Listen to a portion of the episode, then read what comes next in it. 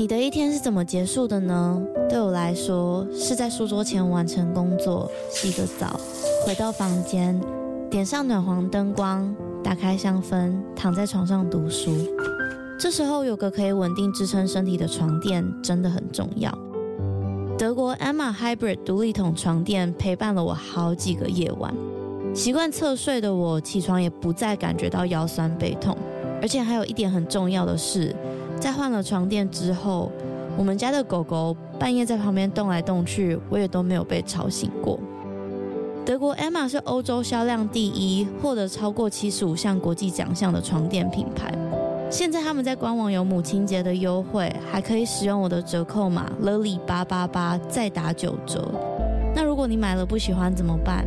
放心，他们有提供十年保固、一百天的免费试睡服务。大家好好睡吧，晚安。Hello，欢迎收听《他说犯罪》，我是 Lily。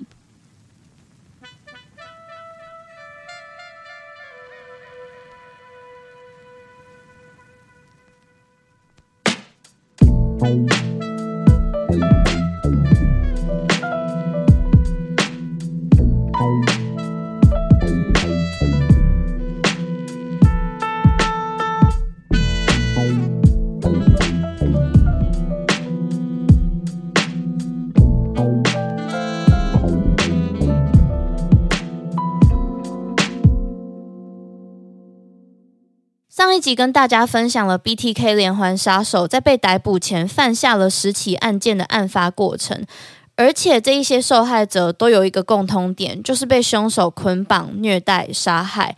那这一起案件在当时成为了长达三十年的悬案，甚至凶手在这三十年之间还不断和警方玩猫抓老鼠的游戏。那在上一集的内容中，我也跟大家分享了他最后是怎么被逮捕的。那今天这一集是 BTK 连环杀手的下集。如果你还没有听过上集的话，记得要先去听，听完了再来听这一集。最后话不多说，我们就直接开始吧。那其实，在 Dennis Rader BTK 杀手被逮捕的没有多久过后，当地电视台有释出了一份之前被警方要求扣留的资讯。这个资讯是关于2004年12月在公园被发现的一个白色垃圾袋。根据电视台报道，当时这个白色塑胶袋里面装着一个被称为 PJ 的芭比娃娃。那这个娃娃的头上有一个袋子，他的双手被绑在背后，他的脚被内裤束缚。这个娃娃被捆绑的方式与 BTK 杀手在谋杀案中捆绑受害者的方式相似。那同时，电视台还有透露，BTK 杀手在2004年5月在信中传送了一个谜题。不知道大家小时候在英文补习班有没有玩过那一种，在一堆纸牌横排里面要找单字。那时候 BTK 杀手就传这个谜题给电视台，他寄了这样子的游戏给警方，里面大约包含有四十个单字和数字串。那在里面就有一些单字，这边我就直接翻译成中文跟大家说，里面的单字包括暗中徘徊、性幻想、偷窥受害者。去寻找、找帮助、济公、走失的宠物，甚至 BTK 杀手似乎还留下关于他真实身份的重要线索，像是他家的门牌号码以及他的名字 D Raider，也都有出现在这个游戏之中。在 Dennis Raider 被逮捕之后，调查团队就又马上确认他犯下了另外两起谋杀案件。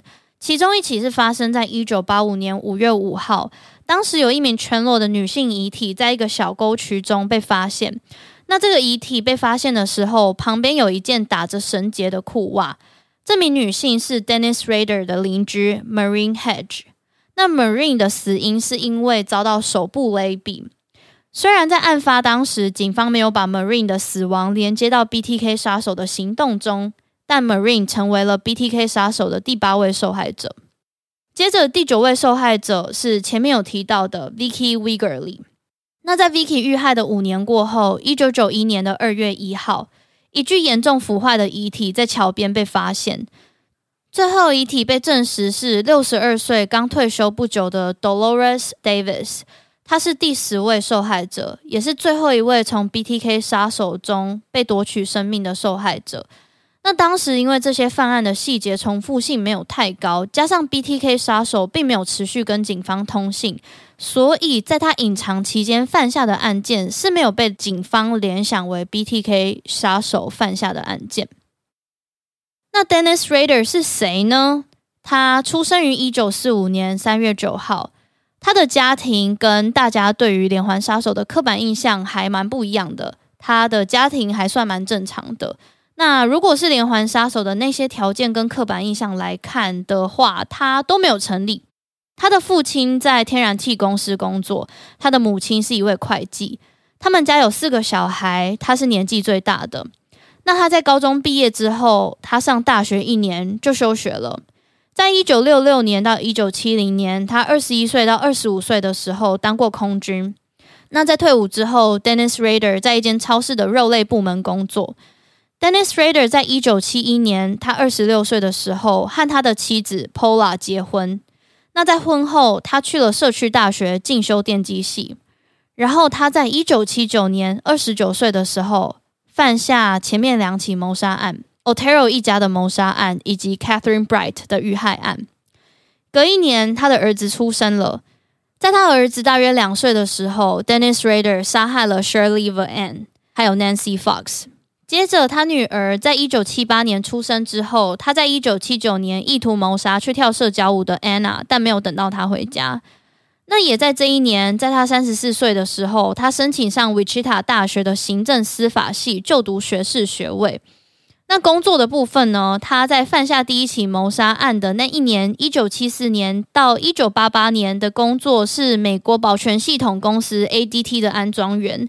ADT 其实是在美国最常见的保全系统。大家如果有曾经住在美国或是去过美国的话，可能有注意到有一些人的住家外面会有一块蓝色的小牌子，那个就是 ADT，主要就是要跟小偷说：“我家有防盗系统，你不要来偷”的意思。那他在当安装员的这一段期间，是他成为 BTK 杀手之后杀害最多人的高峰，总共有九位。而且我觉得很讽刺的是，他的工作内容明明是因为人家镇上有 BTK 杀手出现，他们想要保护家庭才找来的服务来安装保全系统，但是帮他们安装系统的人就是那个连环杀手。而且，当然，他也有趁这个机会去锁定跟偷窥，以及去找那个未来要杀害的对象。后来，他似乎是最后在保全公司被支遣了，但不知道是什么原因。在一九八九年，他被支遣过后，Dennis Rader 才去当人口普查单位的主管。我不太确定台湾有没有像这样子的工作，而且我看他的那一份工作好像不是像前一份当保全系统安装员要去挨家挨户的到每个家庭里，他好像是坐办公室的工作。但至少到目前为止，他都不是那种会让人家有警觉和怀疑的那个样子。他跟以往的连环杀手很不一样，他有一份工作，他有一个家庭，他有妻子，他有小孩。那当然。在他被逮捕之前，他也一直都没有被怀疑过。记不记得那个时候他还没有被逮捕的时候，有向警方透露他的身份？而且警方其实当时也认为有很多内容是 BTK 杀手自己虚构的。确实真的是，但是完全是吗？其实不是。他在信中说他是一九三九年出生的，没有。Dennis Rader 是在一九四五年出生的。那 Dennis Rader 说他的父亲是在二战的时候战死的，没有。他的父亲很健在。那他的工作也不是修印表机，可是有什么是真实的呢？他那时候在信中跟警方说，他喜欢铁路、摄影、打猎、钓鱼和露营。他也读过电机系，他曾经当过兵，并且在一九六六年退伍，这些都是真的。但至于他有没有招揽性工作者的习惯，这个我就不知道了。所以我觉得真的是细思极恐啊！这个人就是他也不是完全虚构，他也在里面给出一些很真的东西，代表他。真的是有很高的智慧。那他在一九九一年换了工作，他没有在人口普查单位上班了，他变成合规官员。这个工作其实有点有趣，他的职责是透过监视和管理组织内部是否有遵守适用的规则和条例，来去简单来说，他的工作就是去管秩序啦。比如说，他要看社区里面有没有流浪动物啊，大家的车子有没有乱停啊，哪一个城市的建筑有没有符合法规啊，或是这一些呃施工有没有按照手续申请啊，等等等等的。不过，他当时在社区里面有一个叫做“官僚恶霸”的称号。据说他当时会对自己特别不喜欢的人刻意刁难，到处找茬，甚至刻意去开罚单给他们。但是同时哦，他也会把时间投入在教会里面。最后，他成为教会里面的其中一位干部。同时，他也是男童军的领队。他每个周末都会带他儿子去参加童军，但是他也会在童军出营的时候，晚上偷偷搭计程车去杀害在那些社区里面的无辜女性受害者。大概是这样子的角色。这也是为什么我会想要做这一集的其中一个原因，就是。我们对连环杀手可能有一个刻板印象，但偏偏就是有人会跟这些刻板印象不符合。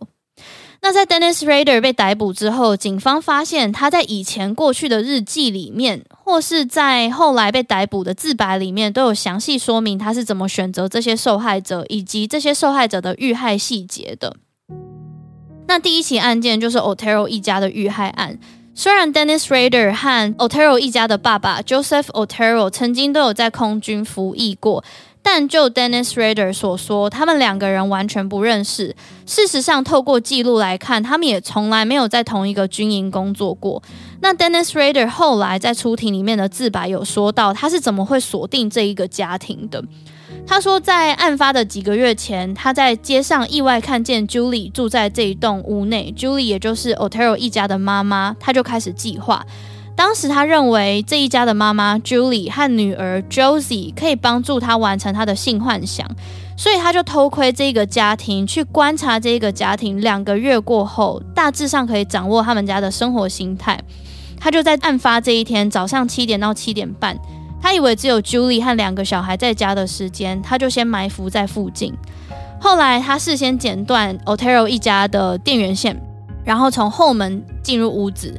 殊不知他在进入屋子过后，他发现 Otero 一家的爸爸 Joseph Otero 也在家。这件事情让他紧张，甚至进入惶恐的状态。他说：“我意识到我完全没有戴面具或是遮蔽我的脸。”他们一定可以把我指认出来，所以我当下决定要杀害他们。There, I realized that, uh, you know, I was already, I didn't have a mask on or anything. They already could ID me, and uh, made a made a decision to go ahead and and put them down, I guess, or strangle them. 那接下来会转述 Dennis Rader 在法庭中陈述的案发细节，其中会包含犯案过程以及关于捆绑、虐待、杀害的详细过程，就请大家斟酌收听。他说，在 Otero 一家的遇害案里，他首先是把塑胶袋绑紧在爸爸 Joseph 的头上，但后来 Joseph 不止抵抗，还把袋子咬破了一个洞。所以他就再拿了一个塑胶袋，用力将 Joseph 勒死。接下来，他用了一样的手法对妈妈 Julie 以及女儿 Josie，然后他们也都倒下去了，也就是昏倒了的意思。那就在 Dennis Rader 要去找最小的小孩 Joey 的时候，他发现妈妈 Julie 醒了过来，于是他往 Julie 的方向前进，再一次用塑胶袋将她勒毙。在这里，妈妈 Julie 向他求情，希望他可以放过孩子。Dennis Rader 说，他听到了，觉得很难过，所以把妈妈 Julie 头上的塑胶袋拿掉。但是这时候，爸爸 Joseph 和妈妈 Julie 都已经过世了。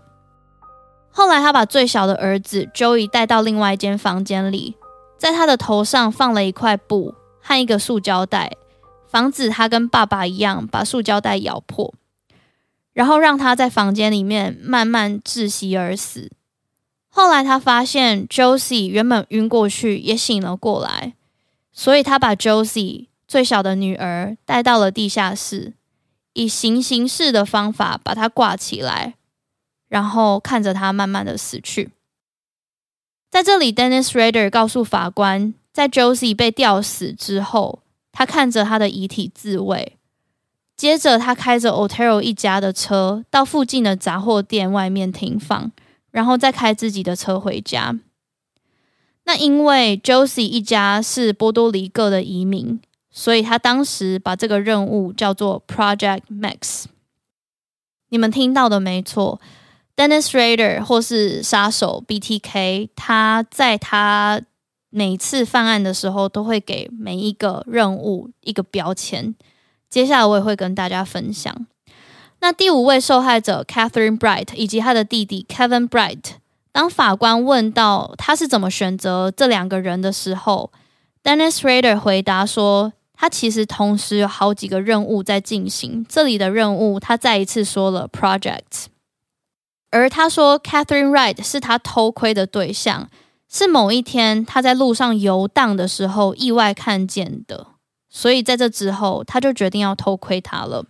Uh, just driving by one day and I saw her go in the house with somebody else and I thought that's a possibility. There was many, many places in the area.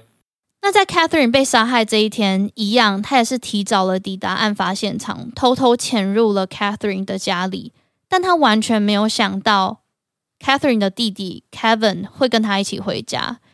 那就像我最前面所说的一样，Dennis Rader 要求 Kevin 捆绑他姐姐的手脚，然后他对 Kevin 开枪。后来，他多次拿刀刺向 Catherine 的身体，最后 Kevin 逃出。Dennis Rader 说，他当时听到门打开的声音，就知道 Kevin 应该逃走了。他说，他当下心里也想说，他完蛋了，警察应该很快就来了。所以那时候，他用最快的速度清理现场，就离开了。但是在这里发生了一个小插曲。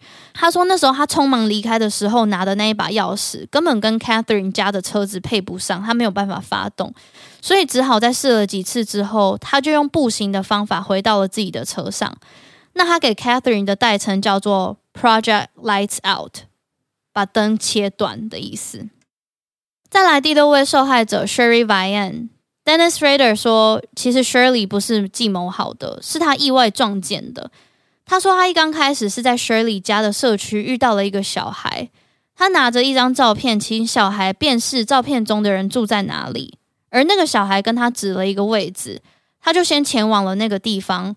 但他不管怎么敲那个小孩子的家门，都没有人来应门，所以他就往那个小孩前进的屋子去了。他先是对这个屋子敲敲门，有一个小孩来应门，他跟小孩说：“我是侦探，我正在调查某件事。”然后就直直的往屋内走了。结果他在屋内遇到从房间刚走出来的 Shirley，并且他向 Shirley 解释他有这个性幻想。他向 Shirley 再次保证说：“我不会伤害你，只要你愿意配合我，只要你配合我把小孩捆绑起来，你让我解除这个性幻想，我就会离开。”后来 Shirley 也按照他所说的做了。他和孩子们回到房间，Dennis Rader 先把小孩捆绑住了。但是因为小孩惊吓，不愿意服从，后来是由 Shirley 这位妈妈哄着小孩，让他们到厕所里面，然后 Dennis Rader 用绳子和一些物品把他们困住之后，再把 Shirley 捆绑在床边。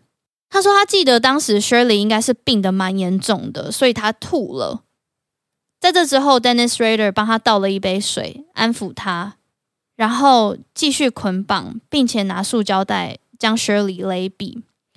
讲到这里，我真的是很生气。就对不起，我真的是需要骂一下。我觉得怎么会有人这么变态？就是在你确保别人按照你所说的做，你就不会伤害他。可是你没有按照你承诺的去做，当时那个恐惧感会有多多？我真的是不敢想象。那根据 Dennis Rader 在法庭中陈述的，可以知道，在当时 Shirley 听起来没有反抗，也没有挣扎。是选择配合他的，就会觉得这个人怎么会一点良心也都没有？每次讲到这里，我都觉得好气。那其实后来，Dennis Rader 有说，他那时候拿着那个家庭的照片，让小孩子说：“哎，你知不知道这边这个家庭住在哪里？”的那一张照片，其实是他和他太太，不是任何一个人，就他的家庭。那后来他给 Shirley 这个案件的代号是 Project Green，我不知道是什么原因。接下来第七位受害者 Nancy Fox，Nancy 其实也是他其中一个任务、其中一个 project 的跟踪对象。Dennis Rader 说他在路上巡逻的时候意外看见 Nancy，那后来他就会时不时经过偷窥她。他说他那时候先是偷看了 Nancy 的信箱，知道他叫什么名字，在哪里工作，来建立他自己要杀害他的这个任务的信心。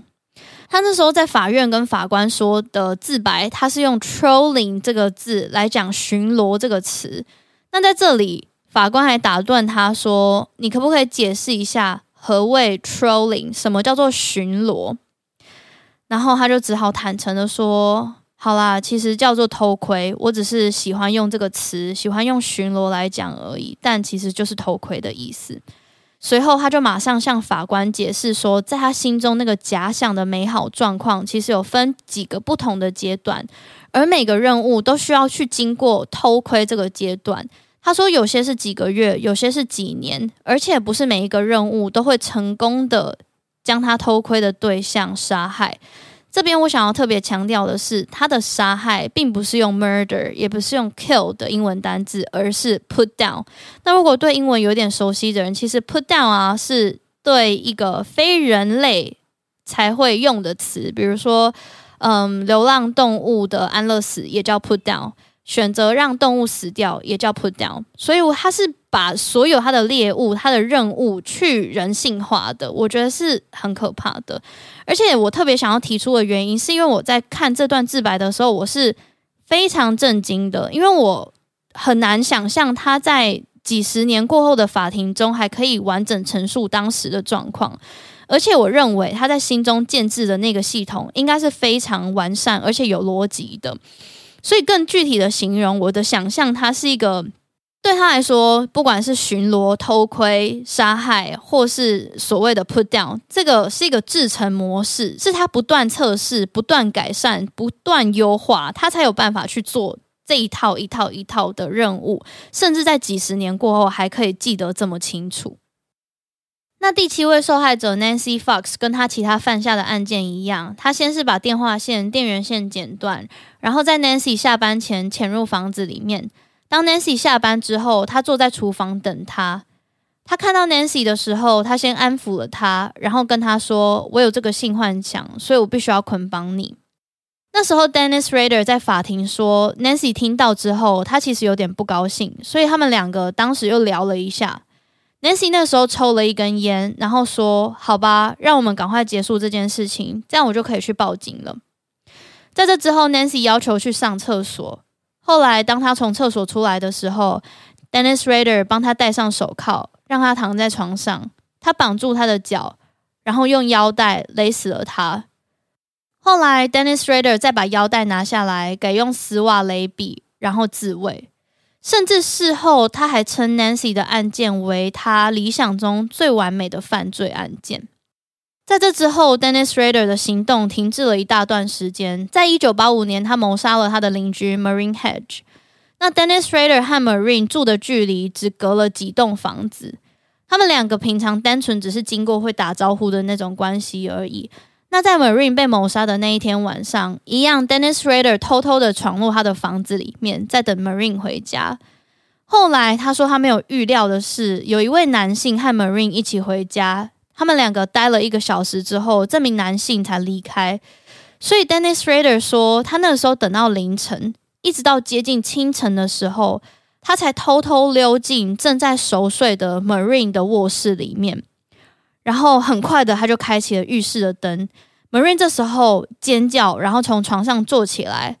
Dennis Rader 就很快的用手将他勒毙，然后把 Marine 的遗体载到 Dennis Rader 服务的那一间教会，再利用黑色的塑胶袋把教会的玻璃挡起来，用绳子捆绑了 Marine，以不同的姿势，在拍了几张照之后，将 Marine 丢弃在沟渠里面。那八天过后，Marine 的遗体才被发现。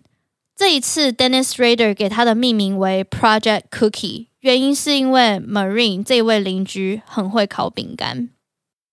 再来第九位受害者 Vicky Wiggerly，Vicky 也是他的任务之一，也是他平常有在巡逻或是偷窥的对象之一。那在案发这一天，Dennis Raider 假装自己是维修电话的技工，所以他换上了他所谓的战袍或是制服。基本上就是他平常没有在穿，弄脏了丢掉也没有关系的衣服。那在案发这一天，他先换上了衣服，然后敲了敲 Vicky 家的门，说：“我正在做社区电话维修，你要不要让我进去屋内？” Dennis Rader 那时候跟法官说，他进到屋内之后，他真的先假装他在看电话，然后等到 Vicky 对他卸下防备心时，他拿出了准备好的手枪对着他，然后要求 Vicky 跟着他到卧室。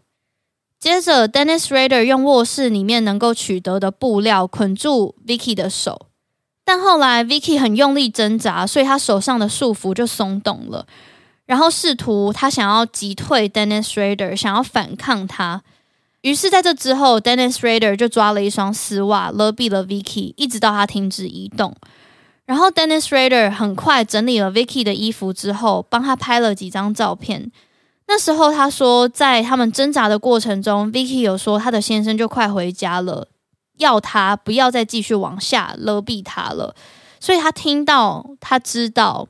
Vicky 先生就快要回家这件事情，加上那时候在案发的过程中，Vicky 家的狗狗一直在叫，所以他很紧张，他就快速离开了。那在 Dennis Rader 行动中的最后一位受害者 Dolores Davis 遇害的当天晚上，其实是一个风雨交加的夜晚。当天晚上，Dennis Rader 他正在陪儿子去童军露营，那个时候他偷偷找了一个空档溜出营队。换上了他的制服，前往 Dolores 家。他说，他当时拿了一块石头砸破了 Dolores 家的窗户，然后看见 Dolores 从卧室走出来。那时候，他说，Dolores 跟他说：“我以为有车撞到我的房子。”然后 Dennis Rader 一样用了那个“我正在被警察通缉，我只需要你的车子、食物”的那个借口，跟 Dolores 说。然后在他们对话的同时，他把 Dolores 铐上了手铐，接着他就在房子里面走来走去，假装收集食物，好像真的准备要开车离开，等一下就会放过他一样。那后来，当他要摘下 Dolores 手上的手铐之后，Dennis Rader 也趁机抓了一个空档，把他勒毙。事实上，后来出庭的时候，Dennis Rader 有坦承，他原本有挖了一个小洞要弃尸 Dolores 的遗体，但后来因为时间已经很晚了，他必须要赶回去童军露营区，不然他就会离开得太久，可能会引发怀疑，所以他就直接把 Dolores 的遗体扔到了桥下，想说隔天再回去弃尸地点，再把它丢进那个提前准备好的那个小洞。那后来其实他隔天也有去。但是因为遗体有一些野生动物啃咬的痕迹，他就放弃了。那他把 Dolores 这个行动叫做 Project Dog Sled，就是任务雪橇犬的意思。原因只是因为 Dolores 家里有养狗。那最后他在法庭中陈述完他犯下的这几起案件过后，法官问 Dennis Rader 说：“这一些行动是不是都是出自于你的性幻想？”他回答：“是。”那其实就他在法庭中的陈述，以及在案发几十年后，他还能把案发过程记得清清楚楚，甚至在调查期间能跟警察玩猫抓老鼠的游戏。加上后来警方也有发现，他把案发过程写进日记里面，用纸笔记录下来，还有很多很多的行为是将受害者去人性化，只会把他们当作物品。比如说，像我前面有提到的，他是用任务 project 称呼受害者的名字，以及当他说他杀死了他们，他通常都只会用用在动物身上的动词 put down 等等非一般凶手会有的行为。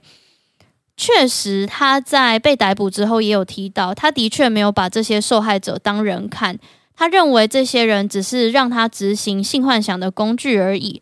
那在他被逮捕之后，他也有坦承，他在没有犯案，在极尽的这二十几年之间，他会假装自己是受害者，他会捆绑自己，并且穿着自己偷来的女性衣服和女性面具，拍下自己的照片，来满足自己的性幻想。又或是他会拿出在以前犯案时拍下的受害者的照片，又或是偷来的受害者的物品自慰，甚至他相信一个叫做 Afterlife Concept for Victims 受害者死亡后的世界的概念，意指这些被他杀害的受害者们在死亡后的有一天会变成他在另外一个世界的服务对象。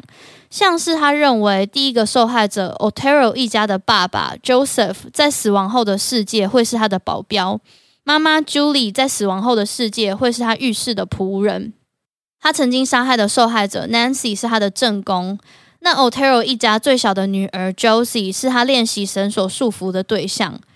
最小的儿子 Joey 是男仆。那其他我刚刚没有提到的受害者们，都是他可以用来练习绳索束缚捆绑的仆人。那 Dennis Rader 是在二零零五年二月被逮捕的。那他的审判也是在同一年八月有判决结果。其实这个审判距离现在时间也很近，现在网络上也有当时判决的影片记录，有兴趣的话大家可以去看。那这边先跟大家讲结论，在 Dennis Rader 被逮捕之后，他是被以十起一级谋杀罪起诉。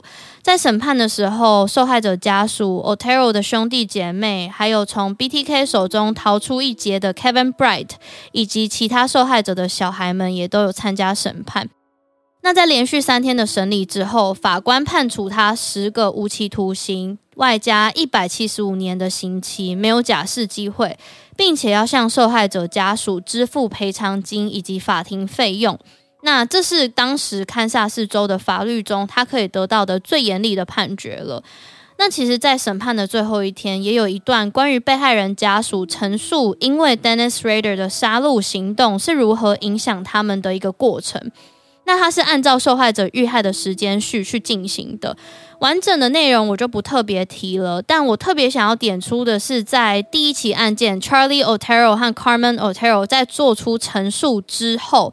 在法官邀请下一位家属上台之前，法官很善意的提醒当庭的媒体，请媒体一定要尊重受害者家属的肖像权。如果可以的话，法官希望他们只用声音播出，或是要亲口得到这些家属的同意，再释出他们的影像。其实我觉得，可能这件事情对很多人来说会觉得是一个没什么的举动，但我特别喜欢法官的这个细心，代表其实。我们都是一样的，我们都需要被在乎。然后，就算他真的同意他的肖像权被露出好了，你至少先问一下，也有一个基本尊重人的一个最基础的礼仪。那另外一个我想提的是，案件中的受害者 Kevin Bright，他在法庭中的陈述，其实他一刚开始是先说了姐姐 Catherine Bright 因为遭受到 Dennis Rader 的攻击，身受重伤死亡的这件事情对他们母亲的影响。那后来他也说了，你这样子看着我的时候，可能会以为我是个正常人，但我右边的脸颊有一条长长的疤痕，我头上有一个被枪击的疤痕，我有不可修复、长期的头脑损伤、神经损伤。这件事情让我的身体出了很多问题，我不能妥当的调节身体温度，我会常常感到受热，我的消化系统也不能良好的运作，我需要拒绝大家的聚餐邀约。我觉得这是我在看法庭影片中最 powerful、最有力度的一个过程，就是是一个活生生因为这件事情遭受到影响的人，然后他在三十几年过后，这件事情没有办法从他的心中磨灭，他的伤痛不能被平衡，他甚至在未来的日子，他必须要承受这个。加害者或者这个凶手带来给他的一个损伤，无论是心理上的损伤，还是实际发生在身体的损伤。那时候我看到这一段的时候，我想说啊，我一定要跟大家分享。那最后在节目的尾声，也可以跟大家更新关于 BTK 案件的最新状况。在今年，警方公布他们掌握到了 Dennis Rader 有很高的几率，也是另外两起发生在一九七零年代的未解悬案的嫌疑人。那时候，调查团队比对了 Dennis Rader 的日记以及曾经居住过的地点，认为在一九七六年失踪的十六岁女性 Cynthia Kenny 是 Dennis Rader 所犯下的案件。原因是因为调查团队发现，Dennis Rader 在他的日记中有一个标题叫做 “Bad Wash Day”（ 糟糕的洗衣日）。这个日记中，他写着他在偷窥的一个对象叫做 Project Seventeen，也就是他的偷窥代码第十七号。他在这个日记的内文写说，洗衣店是一个很好偷窥、很好执行他性幻想的地方。有的时候，他会穿着他偷来的内裤，看着洗衣店里面的人，顺便自慰。那在这个悬案发生的时候，Dennis Rader 还是保全系统 ADT 的安装工人，而这个 Cynthia 是洗衣店的员工。而且跟这个洗衣店只隔着一条街的银行，才刚装过新的保全系统，而且又是 Dennis Rader 当时工作的服务范围，所以这个悬案跟 Dennis Rader 有很高的重叠性。但是 Cynthia 这一起案件还是一个悬案，她的遗体至今下落不明。那另外一起案件是二十二岁的 Shauna Beth Garber。是一起无名尸案。那这一起无名尸案的遗体是在二零二一年才找回他真实的身份的。那无名尸的遗体被发现的时候是在一九九零年十二月二号。这具无名尸是在密苏里州被发现的，死因是谋杀。那当时调查团队透过遗体解剖，发现这个无名尸是在遗体被发现的两个月前过世的。当时他是被强奸、被勒毙，而且是被六种不同种类的绳索捆绑住的。那 Dennis Rader 会被跟这一起无名尸案件连结的原因，是因为警方今年在 Dennis Rader 日记中发现一张跟犯罪现场有高度关联性的照片，而且当时这一起案件发生的时候，Dennis Rader 当时在做的工作是人口普查的主管。他的工作区域跟这一起无名氏案件发生的区域也有重叠，但是以上这两起案件目前也都是悬案，然后 Dennis Rader 也没有承认他有犯案。不过我相信警方会一直调查下去的啦。那今年其实案件也有一些进展，是警方在今年八月也有去他之前住的地方，他们在 Dennis Rader 以前住的地方的屋外发现了一个地洞，那在地洞里面他们找到了一些物品。他们认为这些物品可以再帮他们厘清更多案件的资讯，等于说他们这起案件就还正在调查中。另外一个想跟大家补充的是，在二零零五年 Dennis Rader 被逮捕的前一年，二零零四年十二月一号。其实曾经有一名嫌疑犯被警方突然突袭他家，并且强制采取他的 DNA 样本之后将他拘留。那那个时候，那名男子因为只是嫌疑犯，并没有明确证据指向他就是 BTK 杀手，所以当时几乎所有的媒体都隐藏了他的身份。那个时候，媒体们报道都只是说，警方目前掌握了一名男性嫌疑犯，可能为 BTK 杀手，没有把他的身份说明。但是，就唯独一台当地的电视台把他的名字公开了。那他在被逮捕的那天，当然警方其实也不是没来由的就怀疑他。根据报道，虽然到现在不知道是什么具体的原因，他引起警方的怀疑，但是根据警方说，他们其实已经在他家外面观察看守了一整天。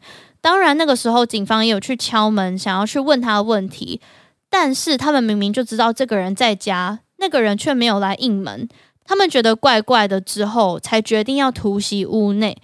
那最后这一位嫌疑犯被逮捕之后，他就跟警方说：“那个时候我生病卧床好几天，我根本没有听到敲门声，而是你们突然一群人在晚上七点的时候持枪闯进屋内，我吓了一大跳。”那他也说，在他被逮捕之后，在警方等待 DNA 检验结果的同时，他在监狱里面度过了一天一夜。那最后，他是在十二月二号当天傍晚，DNA 排除了他的犯案可能，他才出狱的。他是在当天傍晚五点半左右出狱。那也在当天晚上，他就见了他孩子帮他雇佣的律师，才知道哦，原来有一台电视媒体把他的名字放送出去了。那个时候，他的女儿说，在知道自己的名字被电视台放送出去之后，他从来没有见过他父亲像那个时候一样哭泣。那是这件事情发生了两个多月过后，Dennis Raider 才被逮捕，这个人才被完全的平息了他有可能是嫌疑犯的可能性。那后来，这一名男子其实有对电视台提起诉讼，他也有公开表示要求警方可以告知他他那时候成为嫌疑犯的理由。那虽然到现在都还不知道是什么原因他被怀疑，但是在二零零六年十月，他在诉讼的过程中，陪审团有认为电视台的行为真的是具有诽谤性，直接公布他为呃嫌疑犯，甚至公布他的名字，这件事情是极端的和令人发指的。那最后，这名男子因为精神痛苦，得到羞耻和耻辱，和损害声誉及诽谤，各自获得了八十万美金和三十万美金的赔偿。但是他在这个判决结果出炉的一个月过后，因为心脏病过世了。于是这一起案件就被上诉到最高法院，然后最高法院也认为，虽然这一位男子也有提供他遭受情感上的痛苦的证词。却没有提供证据证明自己的痛苦是有多极端的。但是老实说，我读到这里的时候，我有一点不懂，因为我觉得痛苦并不是能比较出来的。第一个，每个人的耐受度不同；第二个，怎么可以去评断？哦，你好像没有那么痛苦，就怪怪的。我觉得，但是这也只是我自己的感觉啦。那时候法院也有其他的理由，说当时电视台就算没有公布他的姓名。可能在自己名字没有被公布的这个基础之下，这一名当初被认为是嫌疑犯的男子的心理上还是要经历这样子的情绪，所以这件事情还是会发生。所以最后最高法院就撤销了三十万的美金的裁决，因为法院认为情绪上的损失是非经济损失，所以原本判决的八十万美金最后也被减少为二十五万美金。好的，那今天 BTK 杀手 Dennis Rader 的案件就分享到这里。接下来就是一段跟案件没有直接关系，我自己的个人小补充。呃，不知道大家记不记得，我是用 Dennis Rader 的女儿 Kerri Rawson 来开始今天这一起案件的。其实这也是我自己在设计故事上的小巧思啦。毕竟我觉得 BTK 的案件破案也过那么久了，我相信不少正在收听这一集的你们，应该也都听过这个案件。但其实最主要，我为什么会想要做这一起案件，其实是因为 Kerri Rawson。除了我刚刚提到的前面跟大家分享的跟 Dennis Rader 两起案件可能有关系的未解悬案正在被调查中，是在今年才有的新进展以外，刚好今年 Kerri 也就是 Dennis Rader 的女儿，在八九月的时候也有到监狱探访父亲。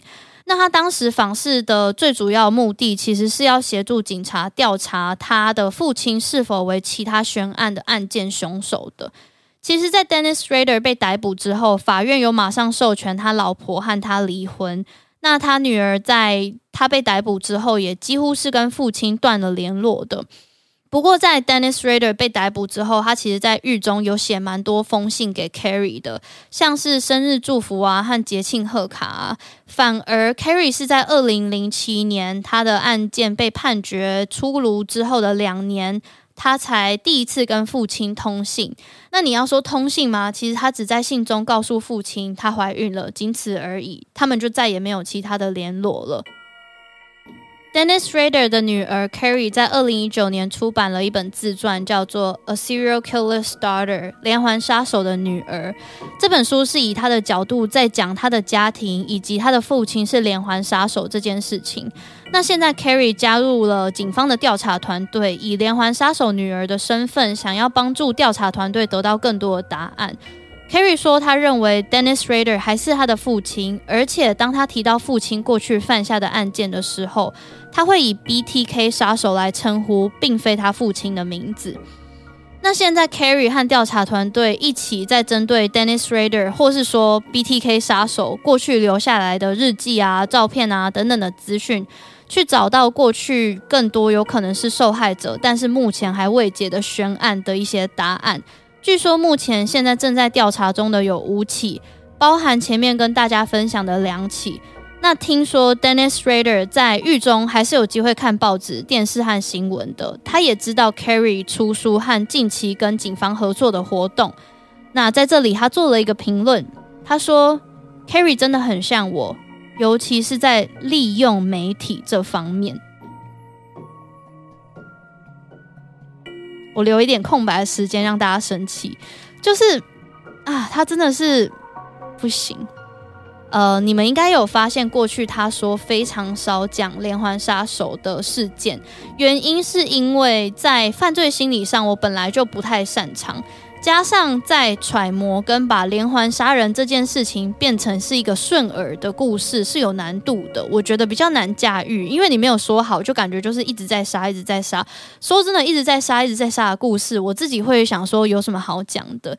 加上连环杀手的案件，其实其他的节目做的也不少，所以我就想说，诶，不是我的专长，就少做一点。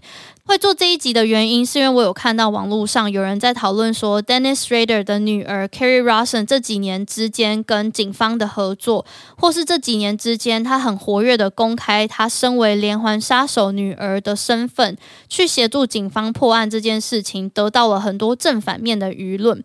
正面的人是说他很勇敢，可以为了正义克服情感连结的困难，来帮警方破案。那负面的。说法呢，就是很多人批评他说，为什么可以消费自己的身份出书、出席活动来获利，或是认为他只是想要大家的关注而已。所以，我一刚开始有看到正面跟负面的这个说法，我也很好奇自己会怎么看待这件事情，才开始研究这一起案件。也就是这样子，今天才决定要以女儿的视角来开启这个案件。那关于刚刚前面提到的 A Serial Killer's Daughter。连环杀手的女儿这一本自传，我目前还在阅读中，所以没有办法给大家太多心得。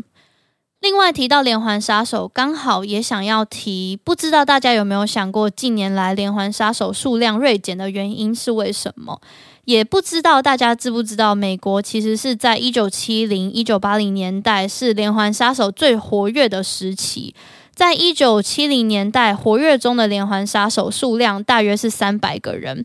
一九八零年代则是两百五十个人，那到二零一零年代就减少到只有五十个人。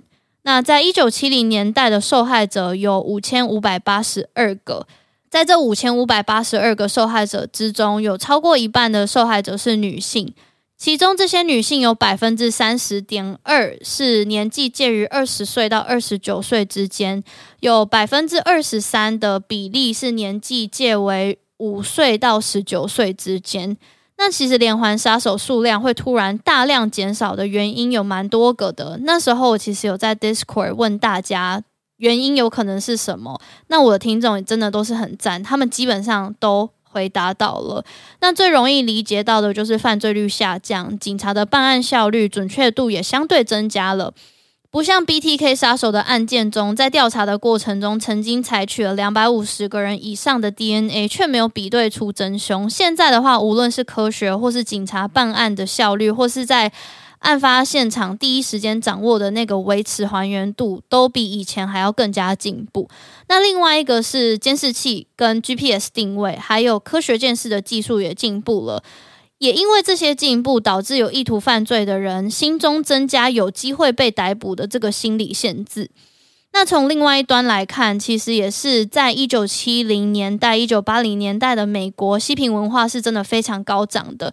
那现在嬉皮文化啊、搭便车啊，以及需要透过性交易来维持生计的机会也降低了。另外，现在的基础教育中，教育学生怎么培养同理心，怎么管理愤怒、悲伤、沮丧的情绪，跟在修复创伤上面的课程也增加很多。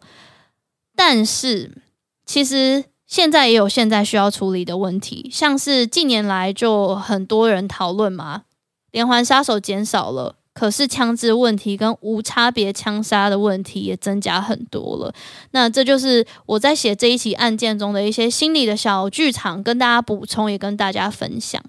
最后，在节目的尾声，也想要花个一两分钟跟大家小小的聊聊天。其实，在这一集播出的时候，今年应该也已经快过完了，顶多剩一两个礼拜了。不知道大家对于明年有没有新的期许？